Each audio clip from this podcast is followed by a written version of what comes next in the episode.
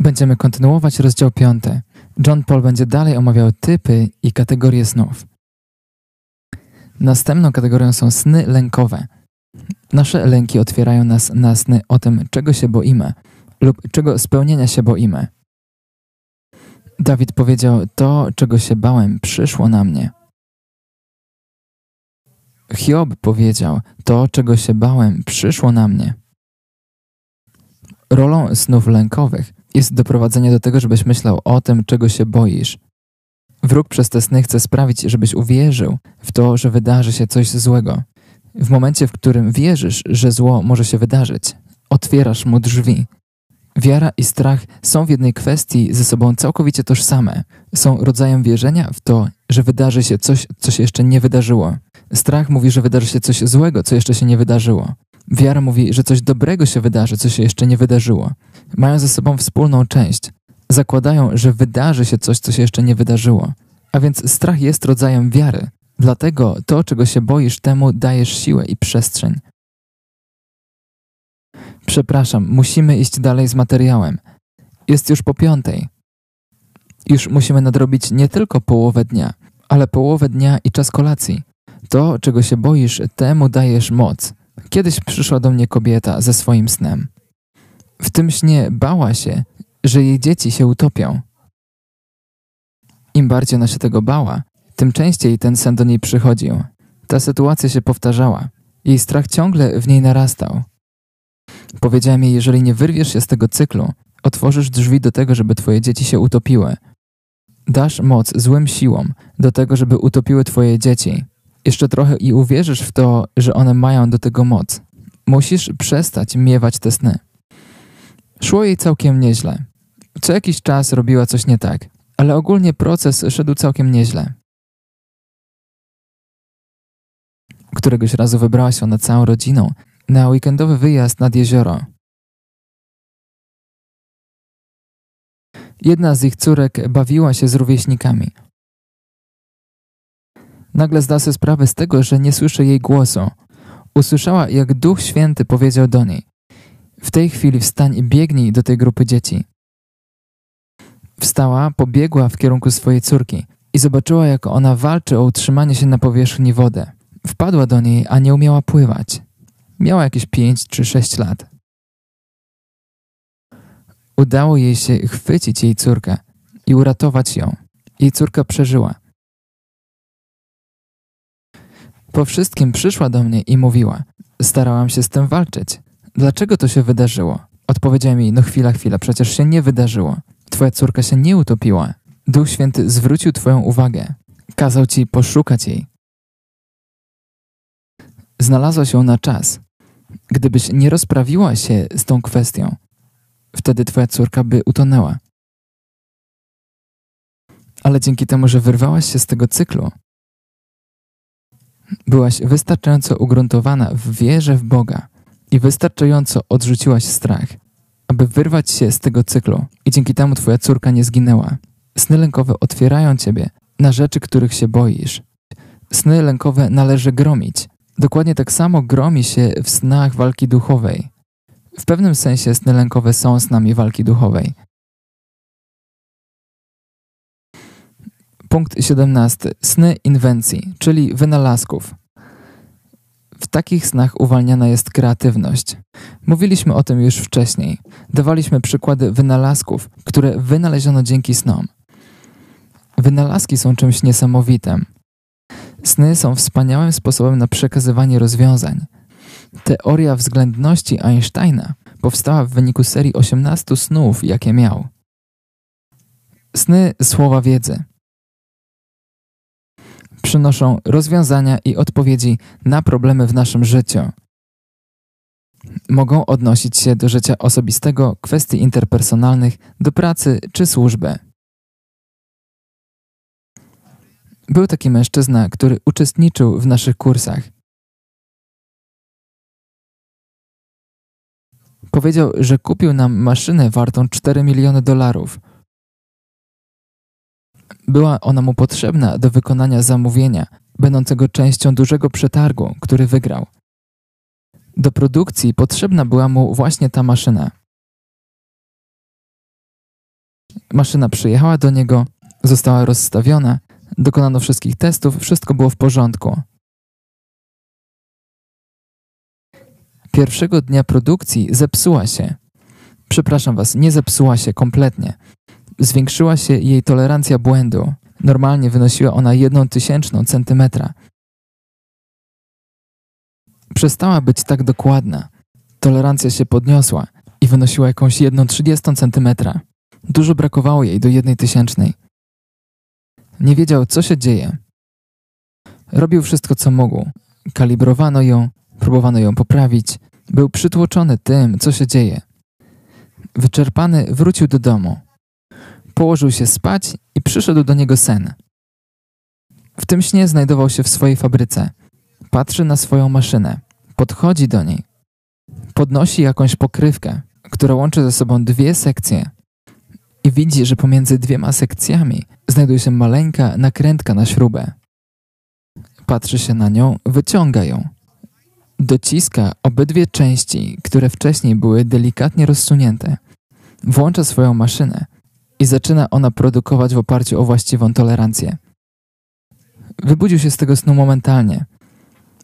Pojechał do swojej fabryki, podszedł do maszyny, otworzył pokrywkę i zobaczył, że ta nakrętka dokładnie tam się znajduje. Sny słowa wiedzy przynoszą rozwiązania i odpowiedzi na problemy. Wyjaśniają zagadki. To jest tylko jeden przykład. Jest takich mnóstwo. Punkt 19. Sny uwalniające. Gdy szatan ciebie atakuje, gdy czujesz opresję demoniczną, te sny dosłownie uwalniają od demonów oraz przynoszą zwycięstwo podczas ataku duchowego. Gdy byłem młodym dorosłym, miałem dwadzieścia kilka lat, dotykałem się rzeczy, których nie powinienem się był dotykać. Mówiłem Bogu, żeby przestał przekonywać mnie o grzechu. Gdy po pewnym czasie pokutowałem i nawróciłem się do Niego, zdałem sobie sprawę, że pewne rzeczy się do mnie przylepiły. Nie wiedziałem, co z nimi zrobić. Któreś nocy zasypiałem i poprosiłem Boga o to, żeby mi pomógł. Zasypiałem ze łzami w oczach i prosiłem Go o to, żeby mi pomógł. W środku nocy do mojego pokoju przyszło światło. Przez moje gardło zaczęło wyciągać jakieś przedmioty. Niczego nie widziałem, ale pamiętam uczucie. Wydawało mi się, że jakiś przedmiot haczy o różne organy w moim ciele, podczas gdy jest wyciągany. Światło wyciągnęło ze mnie trzy przedmioty i wszystkie problemy się skończyły. Gdy opowiadam to świadectwo, podchodzą do mnie później ludzie i mówią mi, że doświadczyli czegoś podobnego. A więc nie jest to rzadki przypadek. Bóg nas uwalnia. Jest to coś, co On robi, ponieważ poprosiliśmy Go o to. Gdy swoje serce oddajesz Bogu, demony nie mają do ciebie prawa. Nie mają prawa do tego, żeby wpływać na ciebie, żeby wywierać na tobie presję. Nie mają do tego legalnego prawa. Ostatnia kategoria snów sny duszewne. 23 rozdział Księgi Jeremiasza. Są to widzenia naszego własnego serca. Manifestują w snach nasze osobiste pragnienia.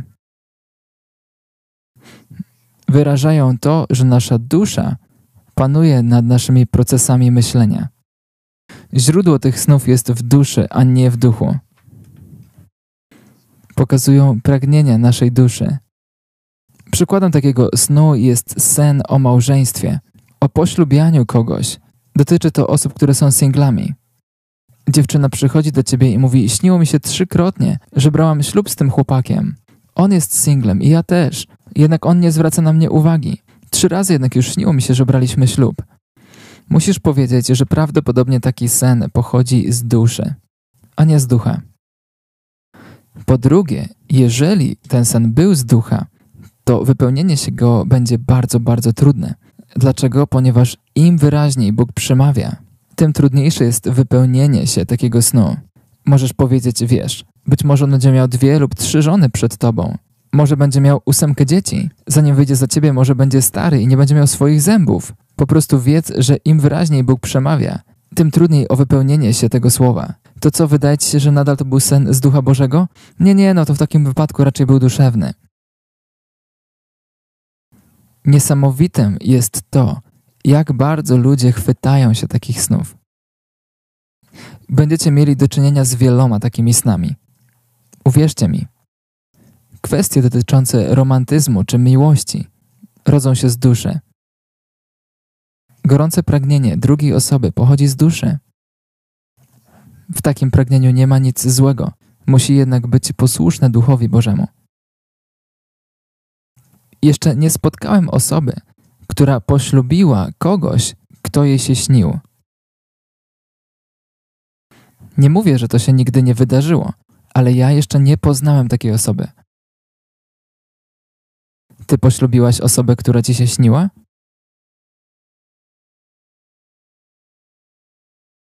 Chodziłam z pewnym chłopakiem. Rozeszliśmy się, a mi było z tego powodu bardzo przykro. We śnie przyszedł do mnie inny chłopak. Mówił do mnie w języku angielskim, nie w hiszpańskim, a ja wtedy bardzo nie lubiłam mówić po angielsku. Rodzice zmuszali mnie, żebym chodziła do szkoły i uczyła się angielskiego. Przyszedł do mnie we śnie chłopak, którego nigdy wcześniej nie widziałam i powiedział: Nie podejmuj żadnej decyzji, które wpłyną na naszą przyszłość. Ja przyjadę do Hondurasu w ciągu roku i tam się pobierzemy. Ten sen miałam 23 grudnia 2004 roku. Spisałam go całego. Spotkałam tego mężczyznę w lipcu. Nasze pierwsze spotkanie wyglądało dokładnie tak, jak spotkanie we śnie. W tym śnie na przykład pytał się mnie, czy chce wiedzieć, jaki jest jego ulubiony sport. We śnie był ubrany w określone spodenki i przyszedł w dokładnie takich samych spodenkach na nasze pierwsze spotkanie. Więc gdy go poznałam, cała podbladłam. Momentalnie przypomniał mi się sen. Pytał się mnie nawet, czy się czuję w porządku, ponieważ widzi, że cała zbladłam. Oczywiście niczego mu nie powiedziałam. Ale po roku od tego snu poślubiłam go. Ten sen był snem prowadzenia. We śnie on zabrał mnie w jakieś inne miejsce. Pokazywał mi różne kitle medyczne.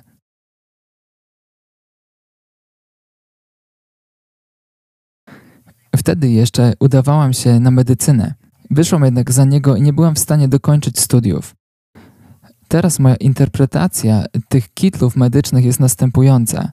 Spotykam się z ludźmi, którzy opowiadają mi swoje sny, a ja je interpretuję. W tych snach jest dużo referencji do medycznych sytuacji. Na przykład ktoś śni, że rodzi mu się dziecko. Rozumiem, ale to jest troszkę inna sytuacja niż ta, o której ja mówię. Ty we śnie zobaczyłaś go, zanim go poznałaś w prawdziwym życiu. Ja mówię o snach, w których komuś śni się osoba, z którą pracuje. Przychodzi do ciebie ktoś i mówi: No, pracuję z tym chłopakiem od trzech lat. Przyśniło mi się, że się pobieramy. To jest zupełnie inna sytuacja niż ta, w której nigdy wcześniej kogoś nie poznałaś. Wierzę, że to, co mówisz, może się wydarzyć. Ja mówię o snach, w których śni ci się ktoś, kogo znasz. Na przykład ty i ten chłopak chodzicie do tego samego kościoła, albo pracujecie razem. Oczywiście może dzieć się to w dwie strony. Pracujesz z jakąś dziewczyną i zaczyna ci się ona śnić, i w śnie się pobieracie. Sen duszewny potrzebuje pewnego rodzaju zażyłości, aby powstać. Ty nie miałaś tej zażyłości, ponieważ nigdy wcześniej tego mężczyzny nie spotkałaś. Twój sen był proroczy, a nie duszewny. Tak, słucham. Sny duszewne.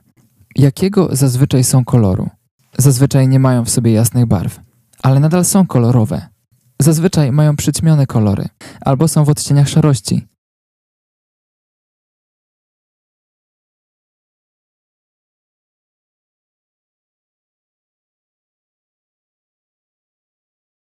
Czy możesz zadać tylko jedno pytanie?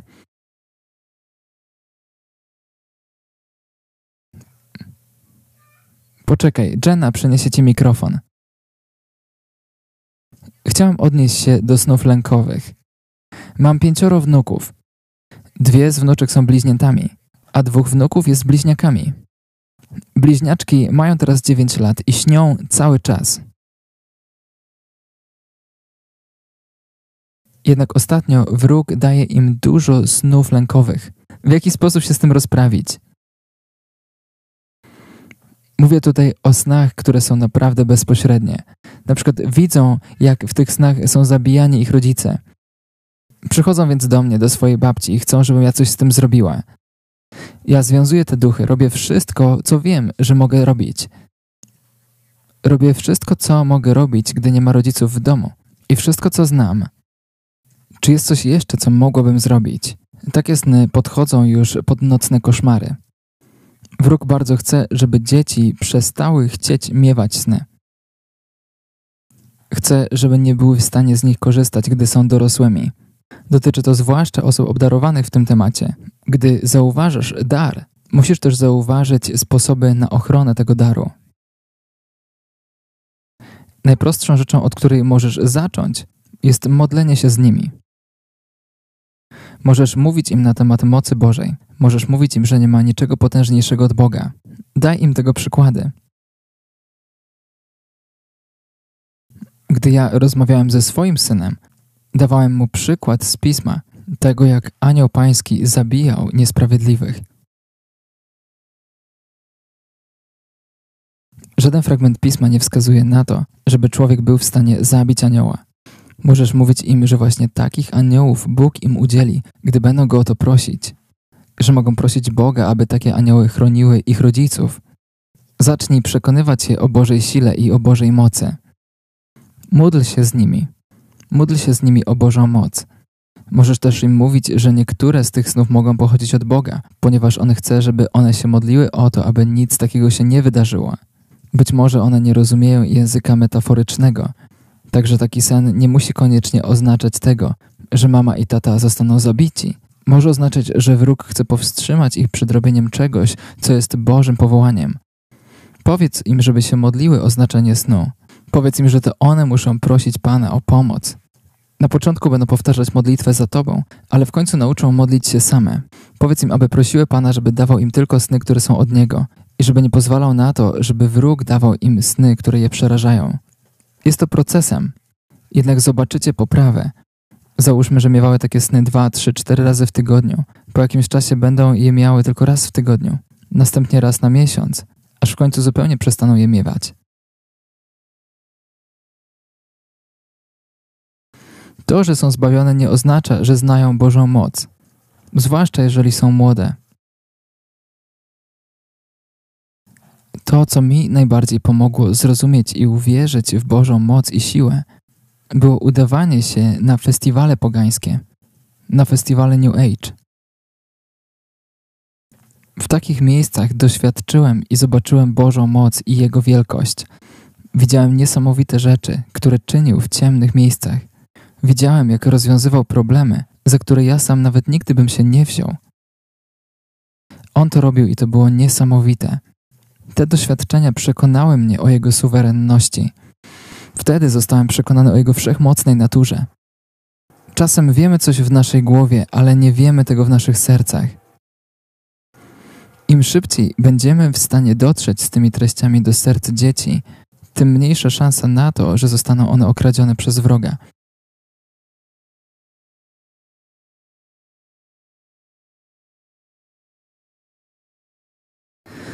Kursie 101 mówiliśmy, poczekajcie, tutaj powinien być slajd. Gdzie jest mój bohater od slajdów?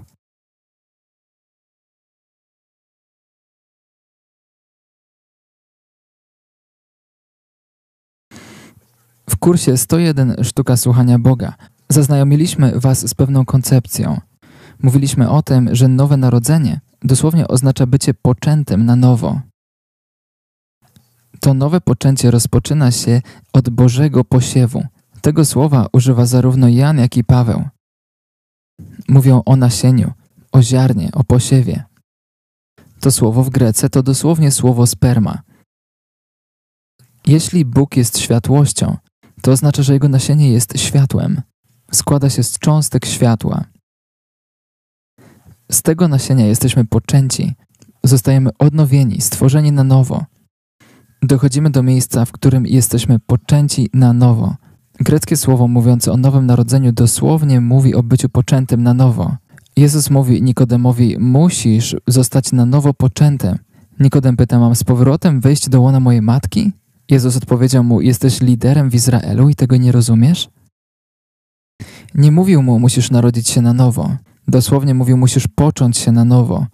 Innymi słowy, Boże nasienie musi w ciebie wejść, po to, byś mógł wydawać Boże owoce.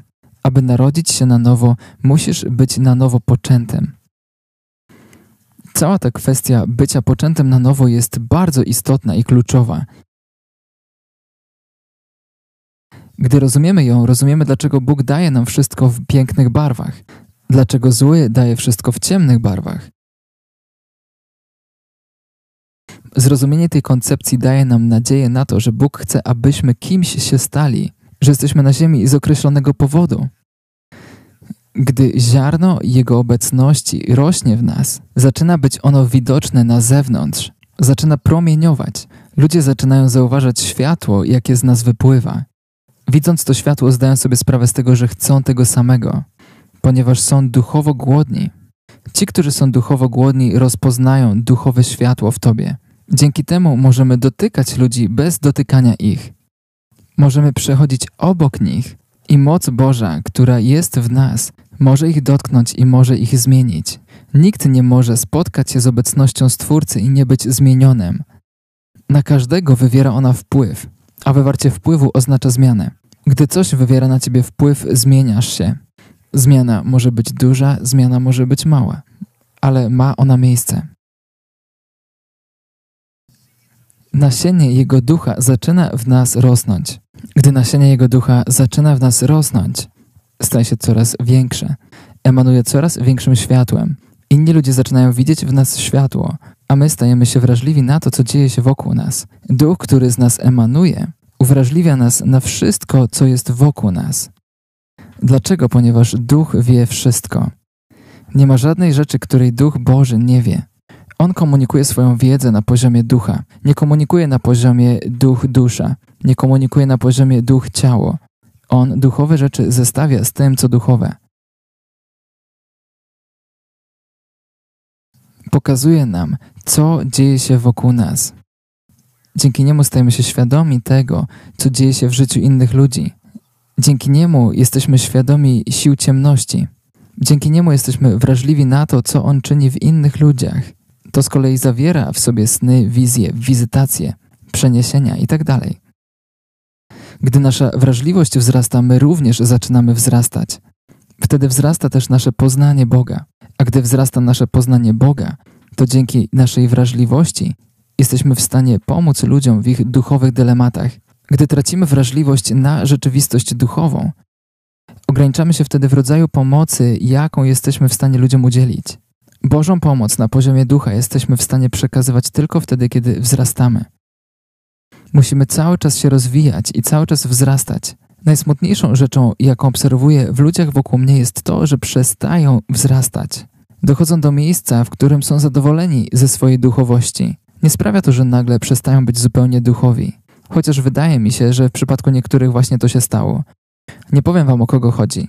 Być może nawet nie znacie tych osób, ale ja je znam. Gdy będziesz wzrastał w duchu, będziesz cały czas podekscytowany Bożymi sprawami. Nie idzie być niepodekscytowanym, gdy się wzrasta. Gdy przestajesz wzrastać, tracisz ekscytację. Gdy tracisz ekscytację, miejsce, w którym jesteś, zaczyna cię nudzić. Gdy wzrastasz, nigdy w żadnym miejscu nie zagrzewasz miejsca. Zawsze idziesz do przodu. Zawsze odkrywasz nowe tereny w duchu. Jest to ekscytujące. Chciałem szybciutko Wam to przypomnieć. Jest to kwestia bardzo istotna w kontekście snów duszewnych oraz widm światła. Porozmawiajmy trochę o snach duszewnych. Mówiliśmy o nich w poprzednim podrozdziale. Chciałbym się teraz troszkę w nie zagłębić, ponieważ wierzę, że Wam to pomoże.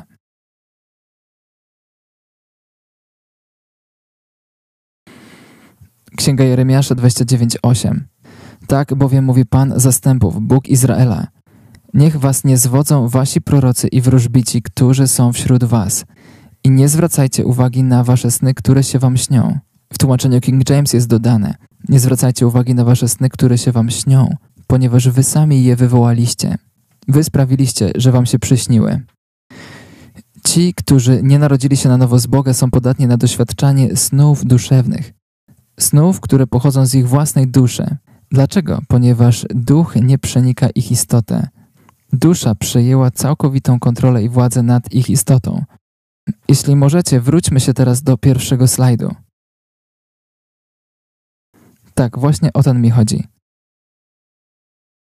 Duch jest w tobie zapieczętowany. Czeka na moment zapłodnienia. Nic nie jest w stanie się jednak do niego dostać, ponieważ jest w bardzo szczelnym zamknięciu. W pewnym znaczeniu twój duch jest w niewoli, jest zakładnikiem. Nie może się wydostać ze swojego zamknięcia.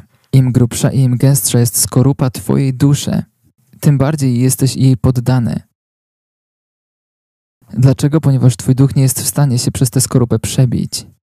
Ludzie, którzy nie przyjęli Jezusa jako swojego Zbawiciela, bez wyjątku nie są duchowymi istotami w pełnym tego słowa znaczeniu. Są duszewnymi istotami. Natomiast my w naszej kulturze przyzwyczailiśmy się do tego, że to, co duszewne, nazywa się duchowym. Dusza nie jest duchem. Drzewo poznania dobra i zła nie jest drzewem życia. Jedno i drugie jest drzewem. Drzewo poznania dobra i zła może być podobne do drzewa życia, ale nie jest drzewem życia. Nasza kultura przyzwyczaiła nas do tego, że nazywa duchowością, co tak naprawdę nie jest duchowością, o której mówi Biblia. Niestety, my nie znamy Biblii wystarczająco dobrze. Przez to wydaje nam się, że duchowość New Age albo duchowość Dalai Lamy, duchowość Mary N. Williamson, duchowość Wayne'a Dryera jest tą samą duchowością, co duchowość biblijna.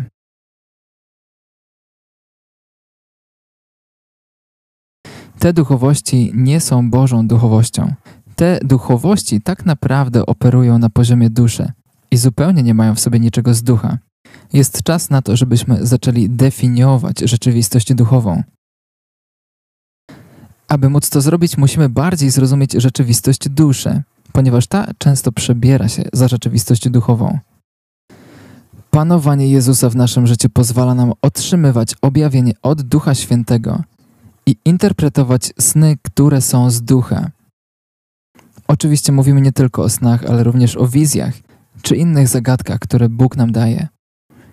Kiedy Pan wkracza w Twoje życie, rodzisz się z Jego nasienia, a Duch Święty zaczyna przynosić światło i ukazywać Bożą prawdę na temat każdej części Twojej istoty. Dzięki temu jesteś w stanie rozróżniać prawdę od faktów, a już z pewnością jesteś w stanie rozróżniać prawdę od kłamstw. Na drzewie poznania dobra i zła są dwie gałęzie: gałąź poznania dobra i gałąź poznania zła. Na dobrej mógłby wisieć fakt, a na złej mogłoby wisieć kłamstwo.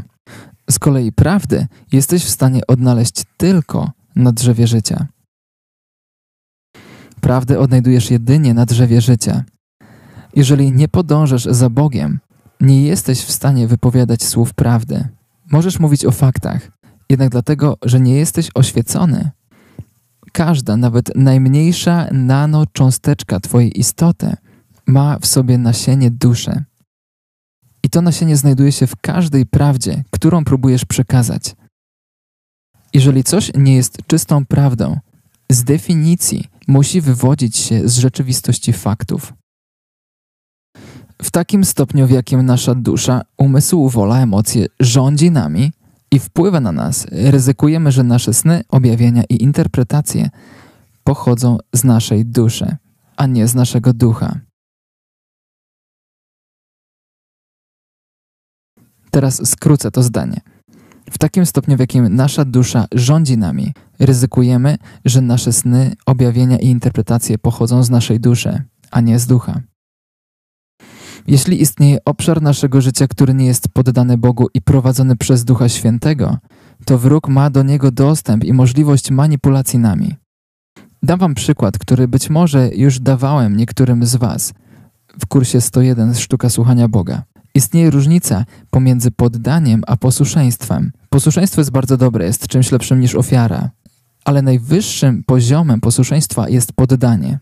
Gdy król Moabitów walczył z Izraelem, gdy Izraelici byli gotowi, aby przejąć miasto, król Moabitów wziął swojego pierworodnego syna, wziął dziedzica do swojego tronu i złożył go w ofierze jako ofiarę całopalną na szczycie muru swojego miasta. Zrobił to na oczach zarówno swojej armii, jak i armii Izraelitów. Dodało to Moabitom nowych sił. Ze zdwojoną siłą zaatakowali Izrael, a Izrael musiał się wycofać i został pokonany.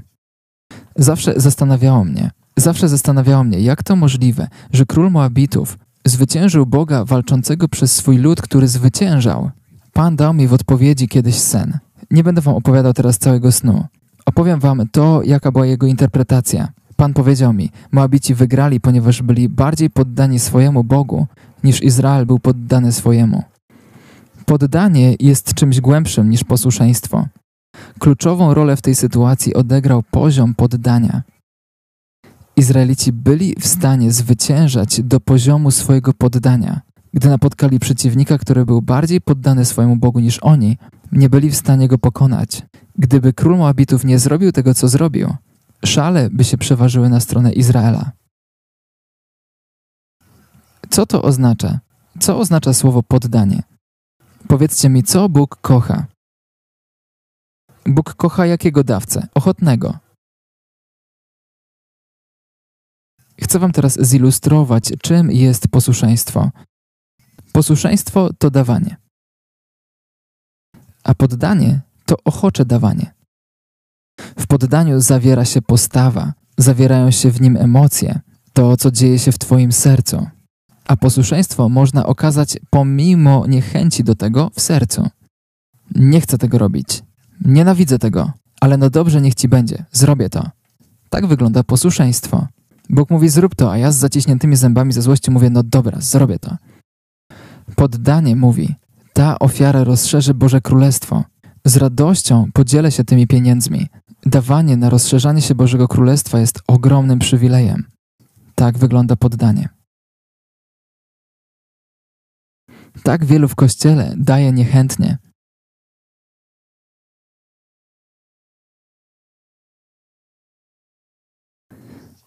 Możesz jednocześnie operować na poziomie duszy, być osobą duszewną, jednocześnie wykonywać to, czego Bóg od ciebie chce, jednak na swój duszewny sposób. Duża część Kościoła jest Bogu posłuszna w swój duszewny sposób. Ludzie dają, ale niechętnie. W posłuszeństwie dzwonią do kogoś, ale robią to niechętnie. Z tego powodu mam wrażenie, że dzisiaj w Kościele mamy problem ze zrozumieniem tego, czym jest prawdziwa duchowość. A więc jeszcze raz, w takim stopniu, w jakim nasza dusza rządzi nami i wpływa na nas, ryzykujemy, że nasze sny, objawienia i interpretacje pochodzą z naszej duszy. Możemy mieć duszewny sen, który następnie interpretujemy na duszewny sposób. Duszewny sen może zostać w duszewny sposób zinterpretowany. Ani taki sen, ani taka interpretacja w żadnym momencie nie stają się duchowe. To często przydarza się ludziom, którzy funkcjonują jako medium. Ci, którzy interpretują sny, ale nie znają Boga, nie znają Go poprzez Jezusa Chrystusa, mają duszewny sen, a następnie zabierają go do osoby, która zinterpretuje go na duszewny sposób. Może to być medium, może to być jasnowic. Otrzymują wtedy duszewną interpretację. W takiej sytuacji mamy do czynienia z tym, że to demony interpretują sen wymyślony przez inne demony. Mówiąc jeszcze inaczej, istoty, które zostały stworzone, interpretują to, co wymyśliły inne istoty stworzone. To, że istoty są istotami duchowymi, nie oznacza, że funkcjonują na poziomie ducha. Demony nie są istotami ludzkimi, ale nadal są istotami stworzonymi. Na ile dusza rządzi naszym życiem, na tyle nasze sny, objawienia i interpretacje pochodzą z naszej duszy. Na ile duch rządzi naszym życiem, na tyle będziemy mieć duchowe sny i duchowe interpretacje. Sny pochodzą z jednego z trzech źródeł: od Boga, z duszy ludzkiej lub z królestwa demonów. Od Boga, z duszy ludzkiej lub z królestwa demonów. Im bardziej dusza rządzi naszym życiem, tym częściej będziemy mieć sny duszewne. Sny duszewne mają swoje źródła w naszych pasjach, pragnieniach i postawach.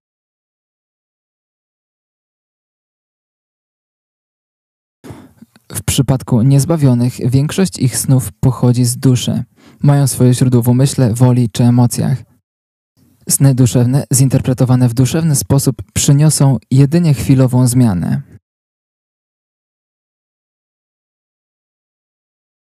Duszewny sen, zinterpretowany na duszewny sposób, przyniesie chwilową zmianę.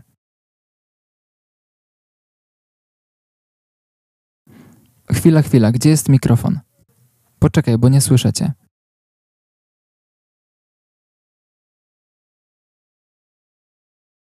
Co w przypadku osoby, która nie jest zbawiona, a jej sen interpretuje osoba zbawiona? Czy taka osoba będzie nadawała duchowe znaczenie snowi, który jest duszewny? Pamiętaj, że osoby nie na nowo narodzone mogą mieć sen od Boga. Po prostu osoby nie na nowo narodzone nie mają takich snów często. Nebukadnezar miał sen od Boga. Faraon miał dwa sny od Boga. Mówimy teraz tutaj o codzienności, o tym, że osoba niezbawiona nie będzie miała takich snów regularnie. Bóg w każdej chwili może zainterweniować, ponieważ chce, żeby osoba niezbawiona poznała Go. Bóg daje sny osobom niezbawionym. Jeżeli duchowy sen będzie tłumaczony na duszewny sposób, otrzymasz interpretację, która jest duszewna i przyniesie ona jedynie chwilową zmianę. Duchowe sny, które są interpretowane na duchowy sposób, mogą przynieść zmianę, która jest wieczna. Czy ma to dla Was sens? Duchowy sen plus duchowa interpretacja równa się zmiana, która jest wieczna i trwała. Duchowy sen plus duszewna interpretacja równa się tymczasowa zmiana. Duszewny sen plus duchowa interpretacja. Takie połączenie może też przynieść wieczną przemianę, ponieważ duchowa interpretacja może wskazać na duszewny charakter snu i osoba, która miała ten sen, może chcieć się zmienić. Najlepsze efekty daje duchowy sen połączony z duchową interpretacją. Takie połączenie przynosi wieczną, trwałą przemianę. Właśnie dlatego przyjemności grzechu są tymczasowe. Nie są wieczne. Natomiast dary Boże są nieodwołalne.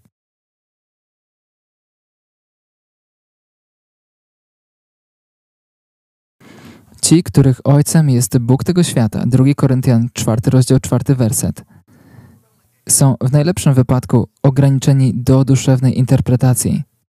To z kolei oznacza, że interpretacja ich snów będzie przynosić jedynie chwilową przemianę do ich życia. Właśnie dlatego rozwijają się ruchy typu New Age, ponieważ w wyniku ich działań ludzie doświadczają chwilowej przemiany. Taka przemiana jest chwilowa, jednak jest wystarczająca do tego, żeby ludzi zwodzić. Jeżeli Duch Święty nie pociągnie nas do Królestwa Bożego, nasze wszystkie modele interpretacyjne oraz symbolika zostaną zaczerpnięte z drzewa poznania dobra i zła. I właśnie dlatego nie czytam ani Freuda, ani Junga. Nie zagłębiam się w metodę psychoterapii Gestalt. Dlaczego? Ponieważ nie chcę, żeby ta wiedza gdzieś tkwiła w moim umyśle. Duszewna interpretacja duchowego snu będzie jedynie duszewna. Pozbawi duchowy sen pochodzący od Boga jego prawdziwego znaczenia. Da ci jedynie duszewne zrozumienie. To duszewne zrozumienie zrodzi duszewne myśli. W oparciu o te duszewne myśli będą podejmowane duszewne decyzje. A jeżeli decydujemy w oparciu o duszę, to oznacza, że nie mamy wpływu na nasze życie, że jesteśmy skazani na determinizm. Dlaczego? Ponieważ jesteśmy źródłem naszych wyborów, a nasze wybory nas kształtują. I tak kółko się zamyka. Duszewne metody interpretacji są akceptowane nie tylko przez środowiska świeckie, ale również przez część środowisk religijnych. Mówimy tutaj głównie o Jungu. Te środowiska nie biorą pod uwagę faktu, lub biorą go tylko pod uwagę w małym zakresie, że interpretacja należy do Boga. Prawda jest taka, że to nie my sami objawiamy sobie, co z nami jest nie tak.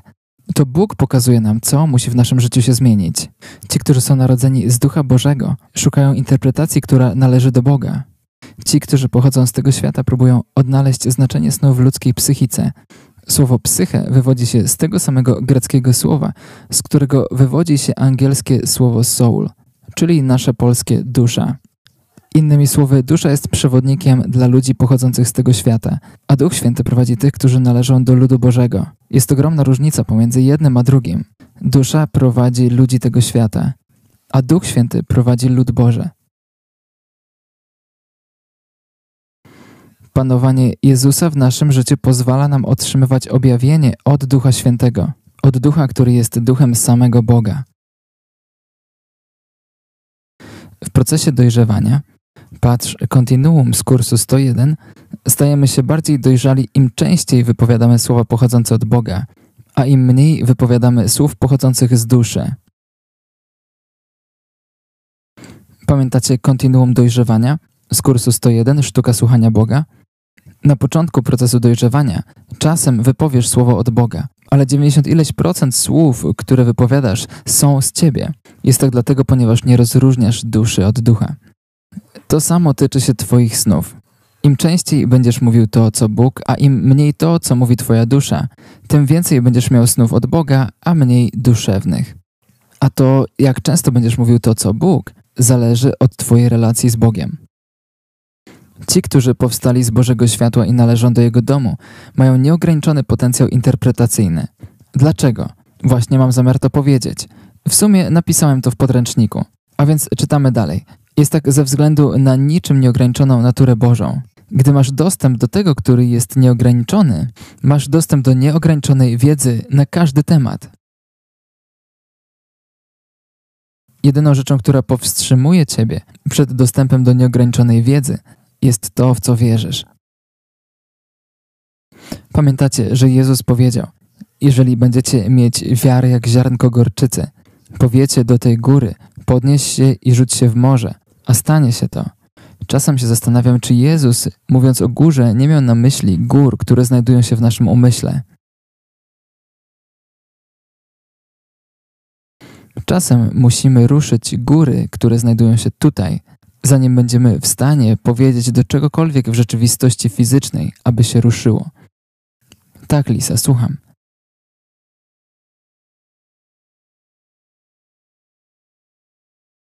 Mam do Ciebie pytanie. Chcę dowiedzieć się, co uważasz na ten temat. Gdy ewangelizujemy, używając do tego narzędzia interpretacji snów, tak jak powiedziałeś, 90% lub więcej snów osób niewierzących to sny duszewne. Takich snów za bardzo nie da się zinterpretować. A więc zamiast interpretować takie sny, my zaczynamy im prorokować, używając do tego snu jako punktu zaczepienia. Oczywiście nie mówimy im, że im prorokujemy. Tak, myślę, że to, co robicie, jest bardzo dobre. Możecie też zawsze odwrócić znaczenie snu o 180 stopni.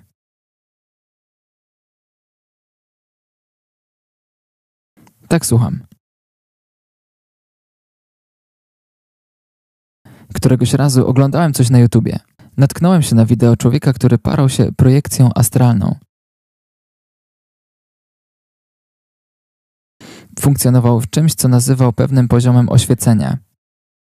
Zadziwił mnie jednak czymś. Załóżmy, że dałbyś nam teraz test wielokrotnego wyboru, w którym byłyby pytania dotyczące walki duchowej czy wzrastania w Bogu. Gdyby ten człowiek był zaznajomiony z naszą terminologią, jestem pewien, że udzieliłby dokładnie tych samych odpowiedzi, których ja bym udzielił. Byłem zaszokowany ilością i jakością wiedzy, jaką otrzymał od demonicznych istot. Ty wcześniej mówiłeś, że zmiana, która wychodzi z tego rodzaju oświecenia, jest chwilowa. To, co ja bym nazywał wzrastaniem w Bogu, on nazywałby zmianami swoich wibracji. Mówił, kiedy zaczynasz zmieniać swoje wibracje, owocuje to pewnymi rzeczami. Zaczynasz wszystkich kochać, przestajesz się tak łatwo denerwować. Rzeczy, które normalnie cię denerwowały, przestają cię denerwować. Wiem, że Jezus jest prawdą. Zastanawiam się tylko, czy na takim poziomie, na którym On był, Jego zmiana też była jedynie tymczasowa. Tak, ponieważ Jego życie jest tymczasowe. Nie ma w sobie życia wiecznego, więc gdy umrze, wszystko się skończy. No dobrze, ale chodzi mi o to, czy ta zmiana jest tymczasowa w tym życiu. To, co szatan ludziom daje, nigdy nie jest większe od tego, co szatan ludziom jednocześnie zabiera. Jednego dnia będzie ci się wydawało, że otrzymałeś coś od niego, a następnego dnia okaże się, że straciłeś więcej. We współpracy z szatanem działa prawo malejących przychodów. On nie jest dawcą, jest złodziejem i niszczycielem. Daje po to, żeby potem odebrać więcej. Daje ci grosz, zabiera ci dolara. Daje ci złotówkę, odbiera milion. Funkcjonowanie w przymierzu z diabłem to równia pochyła, na której czasem okresowo występują momenty wzrostu i poprawy. Na tej ścieżce robi się jeden krok do przodu, a potem 20 kroków do tyłu. Jeden krok do przodu i 20 kroków do tyłu. Rzecz w tym, że kroki do przodu są na tyle mocne i zauważalne, że robiąc je wydaje ci się, że w końcu doświadczyłeś przełomu. Po czasie się okazuje, że tak naprawdę nie było żadnego przełomu. Gdyby to, co szatan daje, nie wyglądało praktycznie identycznie do tego, co daje Bóg, nie można byłoby tego nazwać fałszerstwem. Diabeł zajmuje się fałszerstwami. Projekcja astralna jest podróbka translacji i przeniesień w duchu. Różnica polega na tym, że projekcja astralna odbywa się na poziomie duszy, a translacje odbywają się na poziomie ducha. W przypadku projekcji astralnej ty stajesz się Bogiem. Tak naprawdę służysz Bogu tego świata, ale On pozwala ci myśleć, że to ty jesteś Bogiem. Z kolei Duch Boży daje tobie do zrozumienia, że to On coś uczynił, a nie ty. Projekcja astralna sprawia, że zaczynasz myśleć, że jesteś samowystarczalny. To z kolei prowadzi do pychy. Doświadczenie przeniesienia w duchu sprawia, że widzisz, jak wielki jest Bóg, i to prowadzi do pokory. Kolejna rzecz. Fałszywa pokora wygląda dokładnie tak jak prawdziwa pokora. Rozróżnia je między sobą jedynie Duch Boży. Wiele osób funkcjonuje w fałszywej pokorze. Nie różni się ona niczym od samokontroli. Możesz funkcjonować w samokontroli. Ludziom będzie się wydawać, że jesteś wysoce duchową osobą. A prawda jest taka, że po prostu nauczyłeś się dyscyplinować siebie samego. Nauczyłeś się korzystać ze swojej woli. Taka zdolność nadal leży w kategoriach korzystania ze zdolności umysłu, woli i emocji. Niczym się jeszcze nie stałeś. Po prostu nauczyłeś się coś kontrolować. Jest różnica między panowaniem nad grzechem, a usunięciem go ze swojego życia. Gdy panujesz nad grzechem, jesteś w stanie nie grzeszyć, a gdy usuwasz go ze swojego życia, nie masz nawet ochoty grzeszyć. Jedno i drugie jest do siebie bardzo podobne. Ostateczny efekt jest jednak zupełnie inny. Ale tak, to prawda, są tacy ludzie jak David Blaine, jak Chris Angel i inni.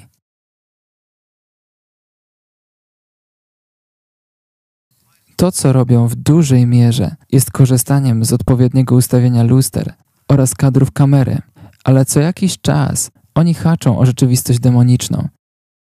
Czasem robią coś, co jest czysto demoniczne. Im wydaje się, że dzięki temu otrzymują chwałę, sławę, mają wpływ na ludzi, ale w swoim własnym wnętrzu oni na tym tracą. Przyjrzyjcie się chociażby, w sumie nieważne. Nie przyglądajcie się im.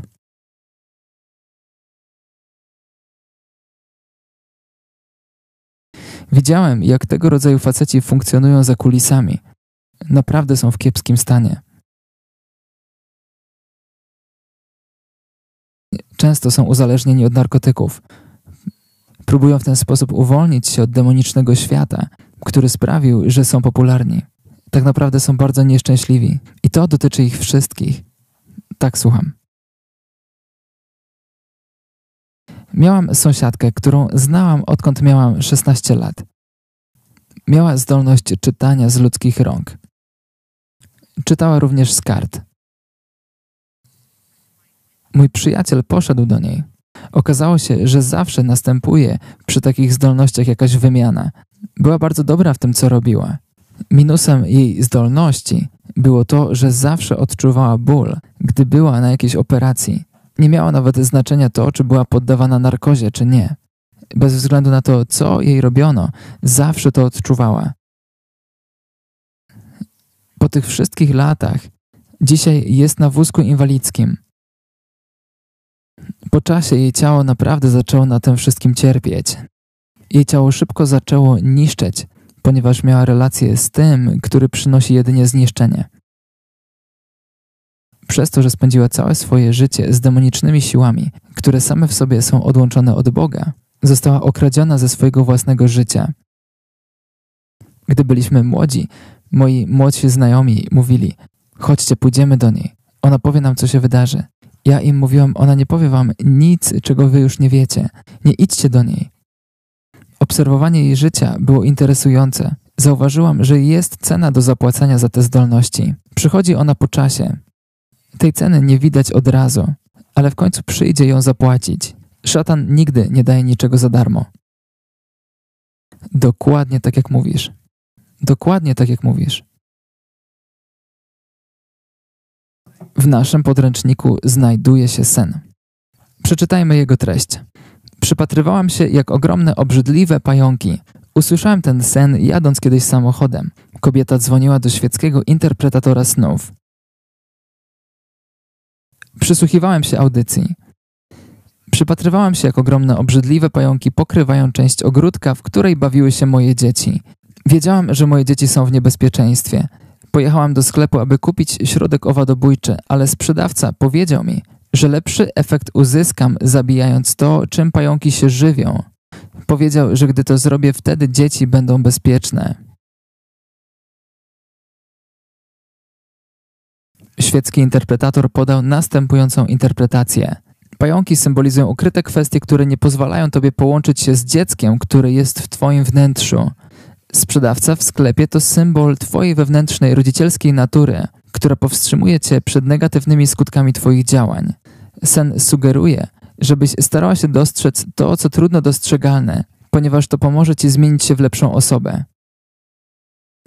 Słysząc to, miałem ochotę znaleźć to studio radiowe i wjechać w nie swoim samochodem.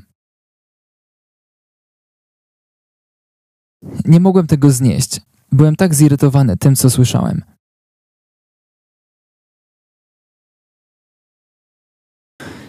Zgodnie z interpretacją, która została podana. Podaj odpowiedzi na następujące pytania. Na kim skupia się sen? Na kobiecie. Na matce. Co jest we śnie drugoplanowe?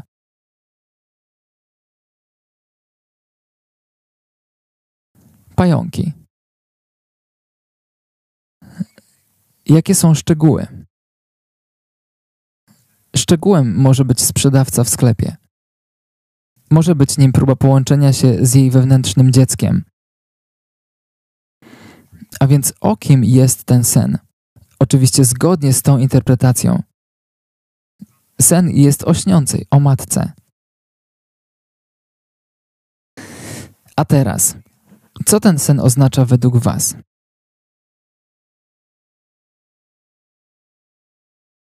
A więc co jest na pierwszym planie tego snu? Dzieci. Co jest drugoplanowe w tym śnie?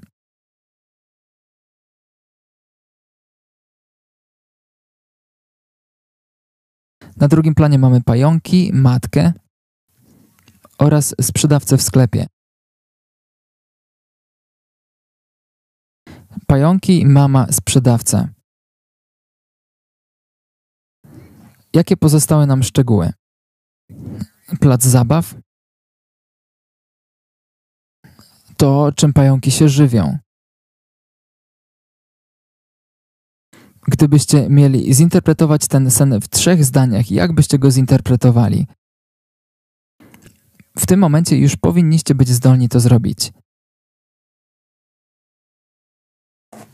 Poczekaj. Bez mikrofonu was nie słyszę. Myślę, że jest to sen ostrzegawczy. Myślę, że Pan pokazuje jej, że musi odnaleźć źródło tego, co stanowi potencjalne zagrożenie dla jej dzieci. Mówi jej, że nie ma się tylko zajmować bezpośrednim zagrożeniem, ale ma poszukać tego, co jest źródłem tego bezpośredniego zagrożenia. Kim według Ciebie jest sprzedawca w sklepie? Może osobą, która jest dla niej duchowym autorytetem? Zgoda, może jest to postać o jeszcze większym autorytecie. Może jest to Bóg? Tak, sprzedawca w sklepie to Bóg. On mówi jej: Nie zajmuj się pająkami, zabij to, czym się żywią. Innymi słowy, zajmij się ich pochodzeniem. Zastanów się, co daje im prawo do tego, żeby były na Twoim ogródku. Ten sen mówi o przekleństwach pokoleniowych. Bóg mówi jej: Zabij to, czym żywią się pająki, a wtedy one znikną. Gdy zabijesz pająki, pojawią się nowe. Zabij to, czym się żywią. Chciałem się do niej dodzwonić i chciałem jej to powiedzieć. Było mi tak smutno, mając świadomość, że ona kończyła tę konwersację, myśląc, że sen był o niej. Prawda była taka, że Bóg dał jej sen po to, żeby ratować jej dzieci. Smutne, prawda?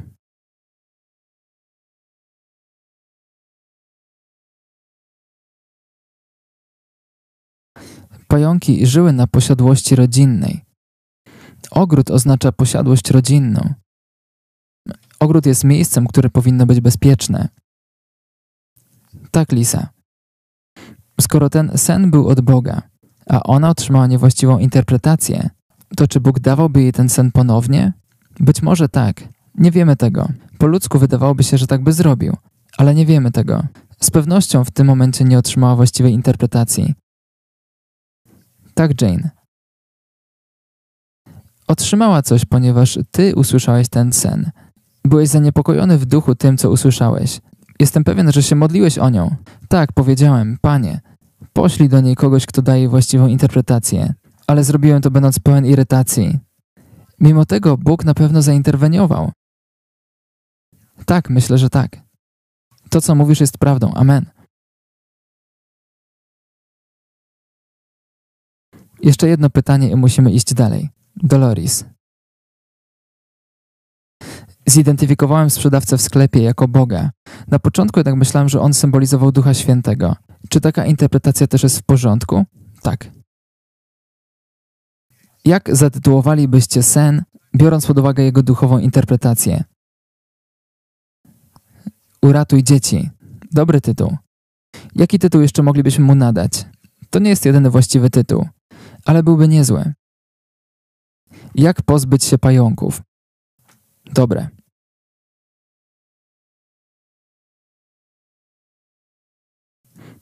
Gdzie znajduje się śniące?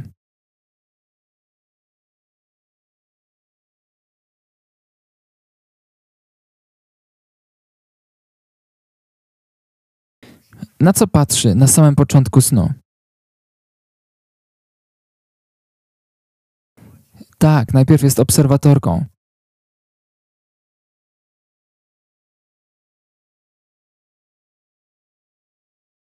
W trakcie snu dochodzą do niej określone informacje. Nie wiemy jednak, czy cokolwiek z nimi zrobiła. Nie wiemy, co się wydarzyło po jej spotkaniu ze sprzedawcą w sklepie. Nie wiemy, co ona zrobiła. Wiemy, że się obudziła. Przez cały sen jest obserwatorką. Stałaby się uczestniczką snu, gdyby kupiła środek zabijający pająki. Tak, oni rozmawiali ze sobą, ale ona nic jeszcze z tym nie zrobiła. Mamy być wykonawcami słowa, a nie tylko słuchaczami. Nie podjęła żadnej akcji w oparciu o rozmowę. Rozmowa jest czynnością, nie jest jednak czynem. Technicznie rzecz biorąc, moglibyśmy powiedzieć, że jest obserwatorką w tym śnie i w którymś momencie staje się jego uczestniczką w jakimś tam małym stopniu. Gdyby coś kupiła w tym sklepie, stałaby się na pewno uczestniczką. Weszła na ścieżkę do tego, by stać się uczestniczką, ale nie wiemy, co się wydarzyło. Sen skupia się na dzieciach. Na drugim planie są pająki i matka. Co symbolizują pająki? Moce demoniczne, okultyzm i czary. Gdzie pająki się znajdowały? A konkretniej znajdowały się na placu zabaw. Pająki mogły ugryźć dzieci, gdy te niczego nieświadome bawiłyby się.